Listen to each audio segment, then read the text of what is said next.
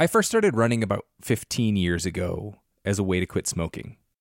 Back then, my running clothes were very Rocky Balboa, so sweatpants, sweatshirt. Anyone who goes hiking or trail running knows that it's a lot easier and a lot more fun when you're wearing the right gear. Janji makes performance apparel that'll take you farther on your runs and hikes. They have this merino wool hoodie that I wore on multiple trail runs this weekend. It's soft, it's warm, and most importantly, it does not get stinky when you get stinky. Another reason to love Janji is that they donate 2% of all sales towards clean water projects, raising nearly $1 million so far. Head to janji.com to find your new favorite trail wear, outdoors accessories, and essentials. And use the code OUTSIDE for 10% off at janji.com. That's J A N J I dot com with the code OUTSIDE for 10% off. When I was a little kid, my whole family, grandparents included, packed into a Dodge Caravan and went on a two week road trip to Wyoming. We saw the rodeo in Cody, a grizzly bear in Yellowstone National Park, and an epic thunderstorm near Devil's Tower. On that trip, I fell in love with the West and the natural world. This might sound cheesy, but it kind of made me who I am today. Wyoming has it all breathtaking hikes, kid friendly museums, two of the coolest national parks in the country. The truth lies west. Discover yours at travelwyoming.com. Want to connect with a family member who doesn't speak your language? Then check out the language learning program Rosetta Stone on desktop or as an app. Rosetta Stone is designed to immerse you in the language you're learning through an intuitive process. Plus, the True Accent feature even gives you feedback on your pronunciation. And with a lifetime membership, you have access to all 25 offered languages. Get started today. Visit rosettastone.com backslash pod50 to get 50% off your lifetime membership now. That's rosettastone.com backslash pod50 for 50% off. I, don't know what to tell you. Like, I'm not macabre. I'm not like uh, uh, the guy from Harold and Maude. You know, I'm not obsessed with death. This is Ryan Lessard. A fan of Legos, science fiction, and a local reporter. Full disclosure, he used to work for NHPR. And if it weren't for him, this story probably would never have happened. I like to uh, uh, read and think about stuff that is maybe uncomfortable for most people. For a long time, Ryan had been thinking about what will happen to his body when he dies. Today, his body is wearing a pair of narrow glasses and a flannel shirt. Don't know how to introduce myself. his wife, Sinehan, is sitting next to him in Ryan's video game chair. There's an album of wedding photos placed nonchalantly on the table. Yeah, actually, it's funny. When we first started dating, when we were in that like getting to know you phase and we're asking each other about a bunch of different things, I think I'm the one who brought it up first. And I said, Well, when I die, I want to be a tree. And I kind of laughed because I didn't know how he was going to take it. And Ryan was like, Yeah, me too. I want to be a tree too. That's how we jokingly say it, be a tree, you know, like like the the Lion King circle of life thing. Yeah. Just like Mufasa said, you know, when we die our bodies become the grass and the antelopes eat the grass.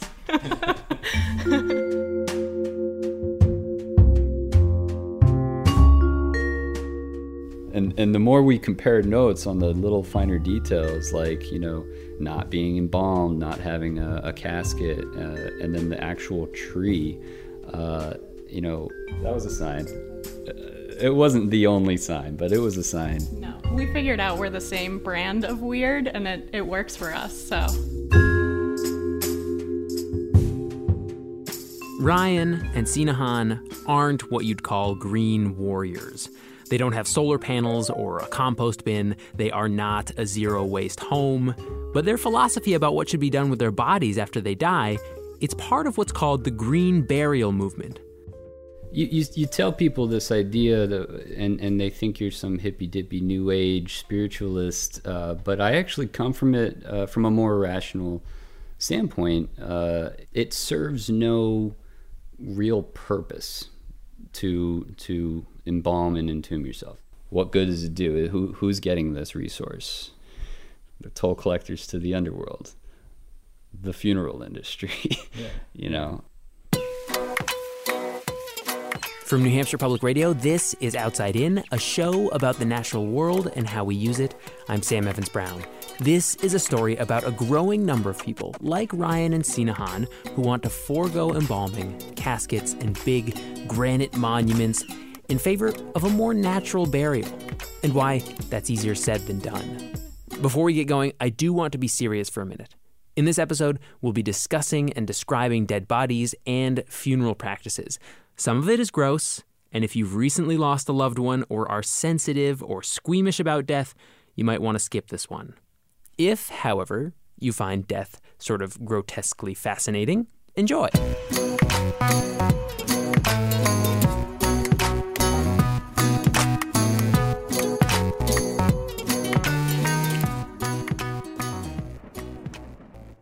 All right, you've been warned. Here's Taylor Quimby. So, before I tell you about green burial and our two future trees, Ryan and Sinehan, first I have to tell you about the machine they want to disrupt the modern American funeral industry. The moment you die, that's the moment this machine whirs to life. It's pretty quiet. People don't even notice it's on most of the time.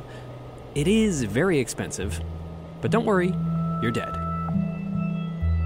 This machine, unless someone shows you how to operate the thing, it'll scoop up your mortal coil and place it on a conveyor belt. And from there, all sorts of things will happen. The machine will preserve your body, package it, and process it, and that'll be that. Everything's so fast these days. Everybody needs, it's all convenient. We need to get it all done. It's one stop shopping. It's that Walmart mentality. This is Mandy Damaris, a funeral director with Phaneuf Funeral Home, one of New Hampshire's largest providers of cremations and funeral services. She's warm and welcoming, and of course, dressed in shades of black. So what you see most of these days is it's called um, a you know a same day service. Everybody comes in, you have an hour visitation, you go off to the church, or even stay in the funeral home for your service, go to the cemetery, and done all in one day. So we see that a lot more. Phaneuf, like a lot of funeral homes today, is a one stop body shop. Maybe the grand tour. Great. There's enough room to hold three memorial services side by side. There are three crematoriums, a room to shop for caskets, a room to shop for urns. Um, all of our chapels are equipped with flat screen TVs where we can do um, slideshows for the family. Pretty standard funeral fare. But how exactly did we get here?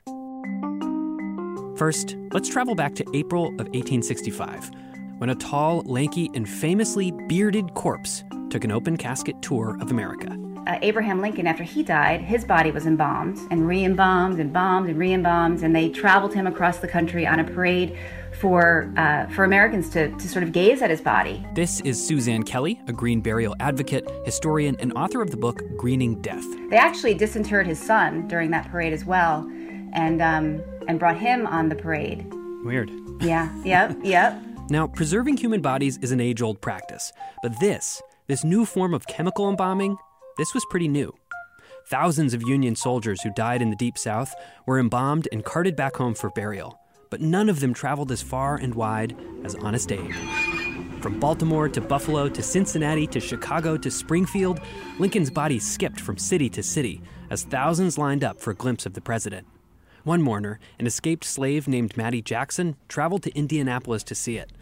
I could not feel convinced of his death until I gazed upon his remains, she said, and heard the last roll of the muffled drum and the farewell boom of the cannon.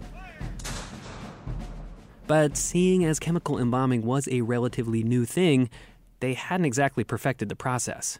A few days into the tour, the fallen president's mouth started to kind of droop open, his skin discolored, and one New York Post reporter wrote, It's not the genial, kindly face of Abraham Lincoln. It is but a ghastly shadow. So, some kinks to work out. But Abe Lincoln's funeral tour and the embalming of Union soldiers, it was all the beginning of this new movement in America the rural cemetery movement. The, the idea of embalming at, at that time was hitched to the idea not just of preservation in terms of gazing upon a body that was preserved like Abraham Lincoln's body, but the idea that the dead body needed to be cleansed of its filth. A quick note here this idea that embalming is a form of sanitation, bogus. We now understand embalming serves no medical purpose. In fact, if you're dealing with people who died of infectious diseases, think Ebola for example, embalming is really dangerous. But people didn't really understand how disease worked yet. there uh, was a belief at the time that if something smelled bad, it was the miasma theory, that people could actually get sick and die. And so, what started to happen in towns and villages and these rising urban centers was that the, the dead were sort of pushed to the outskirts of town. For ages, funerals had been a very DIY affair. Families took charge of most of the details, often in their own homes. Now, you needed a trained professional to embalm a body, to cleanse it, and later to sell you a fancy casket and coordinate with the bucolic new cemeteries. And thus, the machine was born.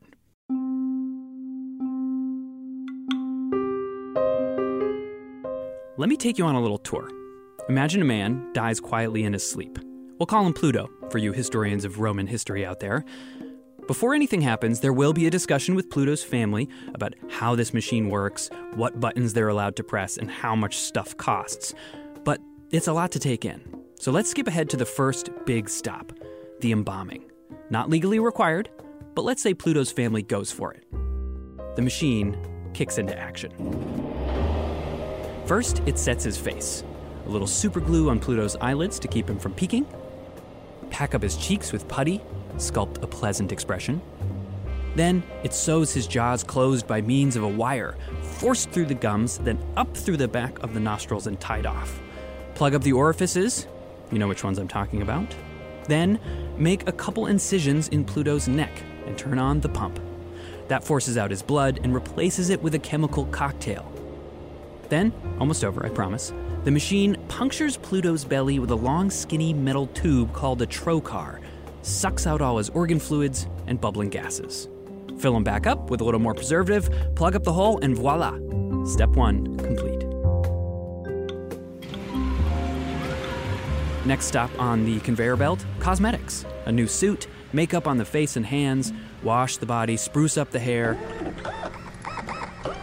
Okay, now that Pluto's looking good, it's time to show him off. Simple pine coffins used to be pretty standard, but this machine has better ideas. And for this part, Pluto's family has got some big choices to make. Sealed versus non-sealed, um, wood versus metal. You know, helping them understand what um, you know what the functionality is versus what's just for show. You know, not for show, but you know, decorative. If they've got enough dough, they could spend 12 grand for the Cadillac of caskets. But most models here are between 3 and 5. Each one has a name, like a car or an IKEA nightstand. There's Hamilton, Edison, Monarch, Devotion. Caskets made from mahogany, maple, steel, even solid copper. Going with the Hamilton, I see. Very trendy choice right now. Pluto's nearing the end of the conveyor belt here, but not before he arrives at the burial vault section. And what is a burial vault, you ask?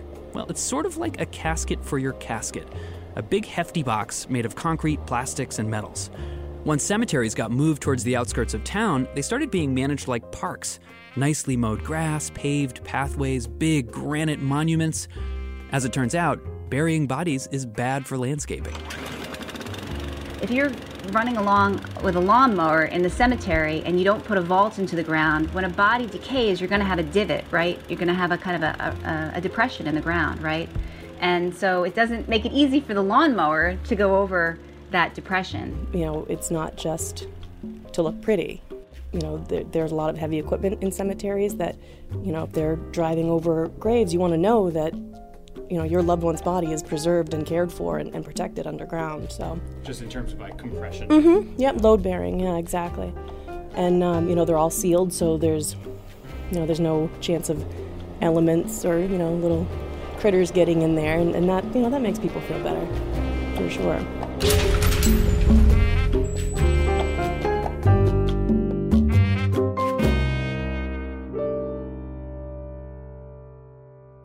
So here's the thing about this machine it's automated, it's convenient, and it makes money. And just like a lot of other automated, convenient money making machines, people like it. Death is weird and kind of taboo. Better to let the machine take care of it. But over time, it got more complicated and more expensive, and eventually someone started asking questions. In 1964, an author and journalist named Jessica Mitford published The American Way of Death, she lambasted the expensive products, the clever euphemisms, and the marketing. She went undercover and recorded a number of funeral directors falsely stating their products were mandated by law. A few years before her death in 1996, she was interviewed on stage by the writer and rabble rouser Christopher Hitchens. Is it, um, is it actually true that, that there was a casket named after you by an ungracious undertaker? Yeah, well, actually, um, was, uh, I had a letter from a, a, manufacturer in the Middle West with um, plans and specifications for what, what was go- he was going to market as the Jessica Mitford casket. And it was going to be made with rather cheap cardboard, you know. and um, so, so that, there wasn't a thought of that. Mitford's book was a huge hit. It sparked congressional hearings and new consumer protections. Burial costs went down, cremations went up. When it was first published, about 3% of Americans were cremated. Today, that number is 43% and rising. It's become the norm. Uh, we needed to put in a third cremation chamber just to, to keep up with it. You know, we can do 12 cremations a day, every day. yeah, it's pretty. Uh, with using all three? All three. Or, yeah. yeah. we do a, th- a three, like a three cremation rotation every four hours. Cremations at 8, noon, 4, and 8.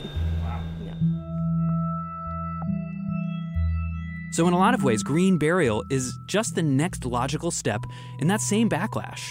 Another attempt to get off the conveyor belt once and for all. No embalming, no big heavy casket, no concrete liner. Do not pass go, do not collect $200.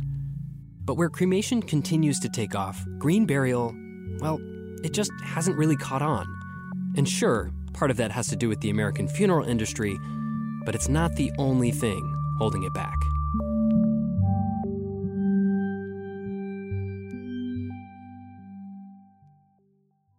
Want to connect with a family member who doesn't speak your language? Then check out the language learning program Rosetta Stone on desktop or as an app. Rosetta Stone is designed to immerse you in the language you're learning through an intuitive process. Plus, the True Accent feature even gives you feedback on your pronunciation. And with a lifetime membership, you have access to all 25 offered languages. Get started today. Visit rosettastone.com backslash pod50 to get 50% off your lifetime membership now. That's rosettastone.com backslash pod50 for 50% off.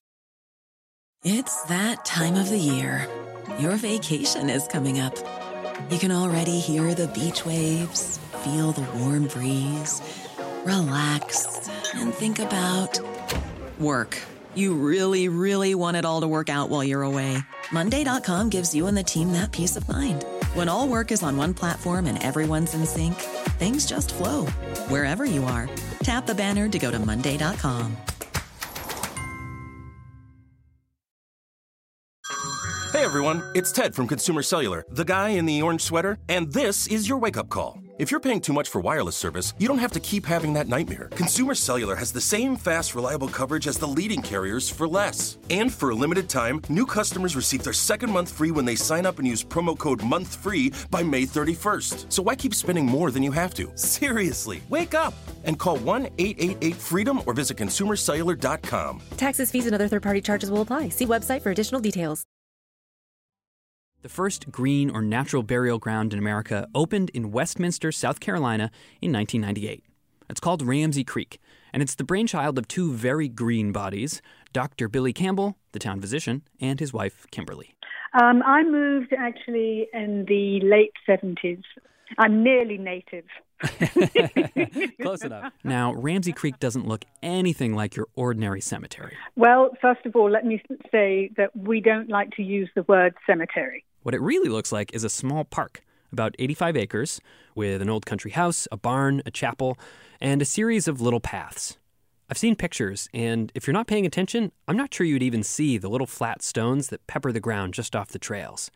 Those are grave sites, but they blend right into the landscape. It is not a place that screams death, and Kimberly says that's part of the point. We've had weddings there, we've had baby blessings there, we've had um, environmental education seminars there. Dogs are always welcome. Of course, we do pet burials. How many people are buried on the site? We have over 400 people, which includes pets, I guess, buried at Ramsey Creek, with more in sales. I think of conservationists like Billy and Kimberly as the vegans of the green burial movement. They came first. And they weren't protesting outside of funeral homes or anything. They just represent one extreme on the spectrum of environmental action. For them, green burial isn't just a personal choice, it's a grand mission. Our focus is finding a funding mechanism to raise money for buying land and doing what we call CPR for the land conservation, preservation, restoration. And with that mission comes a lot of rules no invasive flowers or plants, no conventional headstones, no extensive landscaping, low burial density, opportunities for scientific research, education, and most importantly, burial grounds that further conservation, that buy up land. To them, anything less than that dilutes the power and potential of the green burial movement. Thank you for calling the Green Burial Council. Our normal business hours are 9 a.m. That's why in the early 2000s, another green burial vegan named Joe Sehee paired up with the Campbells and they started the Green Burial Council. Kate Kalanick is currently its executive director. Do you want me to just start spouting off numbers here Yeah, for uh, yeah, let's hear it. Okay. Um, Kate will tell you that traditional burials use up to 33 million board feet worth of wood every year, enough wood to build more than 2,000 single family homes. at that point, we're using 5 million gallons of embalming fluid, um, which contains obviously the carcinogen formaldehyde. But not everybody interested in green burial is actually focused on the quote unquote green part. One of the things that I find interesting is that uh, for religious and secular people alike who are attracted to green burial, they'll often quote that kind of biblical wisdom tradition of dust to dust, earth to earth, ashes to ashes. And that's something that they're seeking, uh, at least spiritually, even if it's not part of their kind of religious background. These are the folks I call the green burial vegetarians, and lots of them are people of faith, like Ben Stewart. So, I'm Ben Stewart. I'm uh, an associate professor of worship at the Lutheran School of Theology at Chicago. After Ramsey Creek, some of the first people to pursue green cemeteries were priests and rabbis, but they weren't always doing it in the way that the Green Burial Council would have preferred. In the Jewish tradition, typically you don't embalm a body. But one of the things I like about uh, most rabbinical wisdom on this is to say, well, if a body, you don't embalm a body, but if you have to fly somebody across the ocean to, to go home, then embalm the body. Because in the, in the end, the question is about the dignity of this beautiful vessel of God. And that logic of honoring a body, I think, is, is beautiful in the natural burial movement. In a way, Jews and Muslims, they're the OGs of the green burial movement. They've been carrying on traditions of simple earth to earth burials since whenever. But they haven't totally escaped the machine either. In order to make sure Jewish bodies are quote unquote in contact with the earth, funeral homes will drill holes in the bottoms of expensive caskets. And they'll place burial vaults upside down over the body, a practice called butter dishing. Oh, for me, uh, you know, I, I grew up Christian. You know, the, obviously there's a big emphasis on the afterlife. Catholic? Uh, no, Protestant. Um, This brings us to a third category. If the conservationists are green burial vegans and the faithful, concerned about the dignity of the holy vessel, are green burial vegetarians, then Ryan and Sinehan are burial ground pescatarians, burial ground organic, gluten free burial grounders, folks who are in it for personal reasons. I don't know. I don't know that spirituality uh, plays that much of a role, and I don't know that it should, honestly, because spirituality should be more about, uh, you know, how you conduct yourself in life and uh, where you believe you're going to go when you're dead, if anywhere. And and it shouldn't it shouldn't cost thousands of dollars if you want to get to it. It shouldn't cost thousands of dollars to die. Uh, that should be the least expensive thing you do. They all want to get off the machine. But in a way, many of these folks are at odds with one another. The green burial vegans aren't happy about conventional cemeteries that allow green burial, which they think misses a big part of the environmental message. Green burial vegetarians, like Benjamin Stewart, want funerals to emphasize our commonality. Meanwhile, many gluten free burial grounders are looking towards green burial to set themselves apart. These divisions have played out physically in cemeteries all over the country. Vegans, as led by the GBC, have pushed for full on preservation style burial grounds, burial parks, more or less. Vegetarians and gluten free folks, they pave the way for what are called hybrids normal cemeteries that just have sections devoted to green burial that don't require caskets or burial vaults. In 2014, Kate Kalanick took over the Green Burial Council and started pushing the GBC to embrace the hybrid model.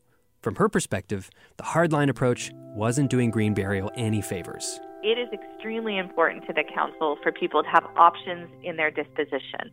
And the way to create options is for us to certify these conventional burial grounds because let's be real here, there's a lot more conventional burial grounds than there is green burial grounds. So, how do you reach the masses? Through these locations that are literally everywhere. The idea here is that instead of trying to get off the machine, why not just put a new button on the machine? You have selected Green Burial. After all, when someone dies, who do you call? A funeral director. And if they don't offer the option, not many people are going to know to ask for it. But once a machine gets going, well, you know what happens. It starts to pump out products. All sorts of products. Everything began with just an idea the idea to convert cemeteries into forests. Then that idea became the Bios Urn, a biodegradable urn designed to convert you into a tree after life. This is an ad for the BIOS Urn and Incube, a waist high milk white container where you can bury your cremated ashes and plant and nurture a sapling tree. You have selected the Bios Urn. There are plain white shrouds. You have selected a plain shroud. But also all sorts of different caskets. You have selected cardboard. Ranging from 15 bucks for cardboard to a few hundred for the fancier options.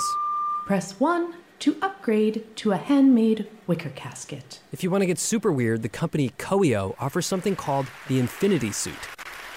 So I'm here to explain why I'm wearing these ninja pajamas. The suit looks sort of like a black snuggie, covered in decomposition enhancing mushroom spores. So some of you may know about the chemical bisphenol A. The spores supposedly clean up your body's toxins. The creator did a TED talk about it because there's a TED talk about everything. I believe this is the beginning of true environmental responsibility. Thank you.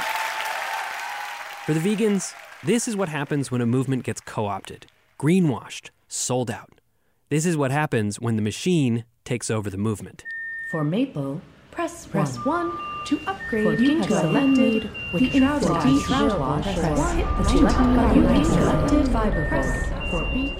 I mean, I don't know that I necessarily want to comment on those products, but uh, I'll just I'll just say that the movement is is not a movement of products. The movement is a is a movement of meaning.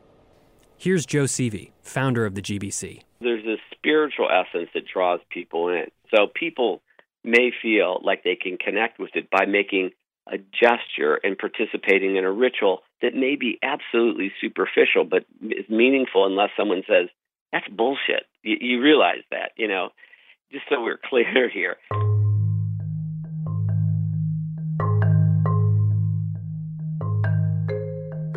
So, what are you to make of it all?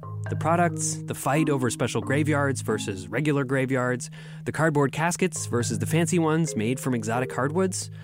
What all of this really tells you is that, big shock here, what you want to do with your body is a super personal decision. But let's say you want to get off the machine. No products, no frills, costs under $1,000. Can you? Well, let's find out. Introduce yourself. Sure. My name is Buddy Phaneuf, and I'm the president of Phaneuf Funeral Homes and Crematorium, and our sister company, the Cremation Society of New Hampshire, and a fourth generation funeral director. Remember Mandy from the beginning of the story? So, this is one of our new additions. This is the cafe. People love this. Well, this is Mandy's boss, Buddy. He's got a strong handshake, a well tailored suit, smiles like a more handsome version of William H. Macy. He's careful not to dismiss Green Burial because, after all, Phaneuf is the only funeral home in the state that openly advertises a Green Burial package, but he says the name can be misleading. People think green equals inexpensive, and as we know that anyone who owns a Prius or anyone that's you know, it's it doesn't mean that. So we have a lot of people coming in that say, "Yep, I'm interested in green burial, and we have green burial packages." And when they realize, "Oh, there's a casket, no, I got to pay for the cemetery. Oh no, this is not a five or six hundred dollar thing." Um, no thanks, let's talk about cremation. Buddy says that cremation is always, always cheaper than green burial. But since we're on the subject of prices, let's point out a couple things here. At $4,155, Phaneuf's green burial package isn't cheap, but it is $3,000 less than the next cheapest option. So, not exactly peanuts. However, the green burial package doesn't include a burial vault, which you will need if there isn't a green cemetery nearby. First off, there's lots of rules and regulations around opening a cemetery, and you can't say, I want to do a green cemetery, and then a year later say, not a great idea, now I want to put condos up. I mean, once you commit to a cemetery, it's forever. While green burial grounds are popping up here and there, there still aren't that many. Hi, uh, my name's Taylor. Uh, I'm a producer with. It took me a few days to get in touch with a trustee from Chocorua Cemetery, a municipal burial ground in Tamworth, New Hampshire, one of four supposed green burial um, sites in the so, state. So, do you not require vaults? This one is what people call a hybrid. The plots only cost 600 bucks, but in three years, they've only sold two. I asked the trustee if the green burial ground was open to everyone or just the town residents. Is that how this works, or is it for anybody who is interested? He said he wasn't sure, and he'd have to get back to me. You don't really even have policies on it because it hasn't come up. Plus, with hardly any green cemeteries around, funeral directors aren't under a lot of pressure to provide or even learn about the practice. I, do you offer assistance or packages for green burial services? I cold called a handful of funeral homes in the area and asked if they would assist a family with green burial. So, so no casket, maybe a shroud. Uh, One of them said yes. One said he'd never heard of it. Um, do you, do you require embalming? Do you know? And the rest said, I'm not sure. I'll get back to you. Um, no, that's okay. All right, thank you. Here's my conclusion you want to get off the machine? You can. People do it. But it's really, really, really hard. You need to think about this way in advance. You'd need to do a home funeral, probably, or nix it entirely. File your own paperwork, skip all the extras, maybe even arrange to have a body buried on your property. All of which are technically legal here in New Hampshire. But every state has its own set of hurdles and rules. With a little research and pre planning, you can figure something out. Maybe get close to what you wanted and cut costs by even a few thousand dollars. But all in all, you can see why Buddy is a little skeptical. You might not love the machine, but it gets the job done.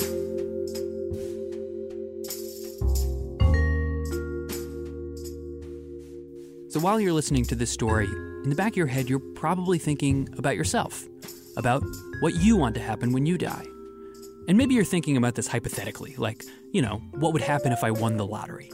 But spoiler alert, your death is not hypothetical. It's gonna happen. Uh, have you guys like planned it more? Like, you know, like not really. We, we, we've just been too busy to, to give it that much thought. I mean, oh my goodness, Ryan. After all this? Here's the thing, folks. If you don't start talking about this now, like right now, there are no guarantees. So do a little Googling, come up with a plan, and put it on a piece of paper. Because if you don't, if you keep pushing it off, one day the machine will whir to life. And that'll be that. No matter how badly you wanted to be a tree. I'd like to think that most of our not planning comes from not planning to die anytime soon. We're both pretty young and Nobody healthy. plans to die. don't, don't jinx it.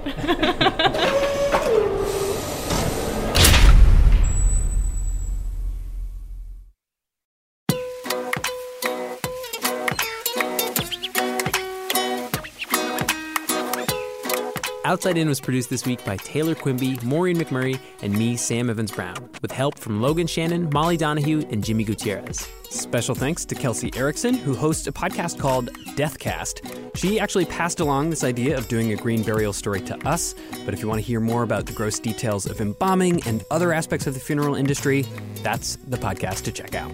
Also, thanks to Lee Webster, who is on the board of the National Home Funeral Alliance and came by to answer some of our weirdest death questions. This is one of those stories that sort of left us with as many questions as it did answers. And if you're in the same boat, send your funeral queries to outsidein at nhpr.org. We'll see if we can track down an answer and get back to you. And uh, let us know what do you want to do with your body after you die? Tweet us your 140 character post life plans at Outside In Radio. Music this week from Poddington Bear and Blue Dot Sessions. Our theme music is by Breakmaster Cylinder, and I'm your host, Sam Evans Brown. Outside In is a production of New Hampshire Public Radio.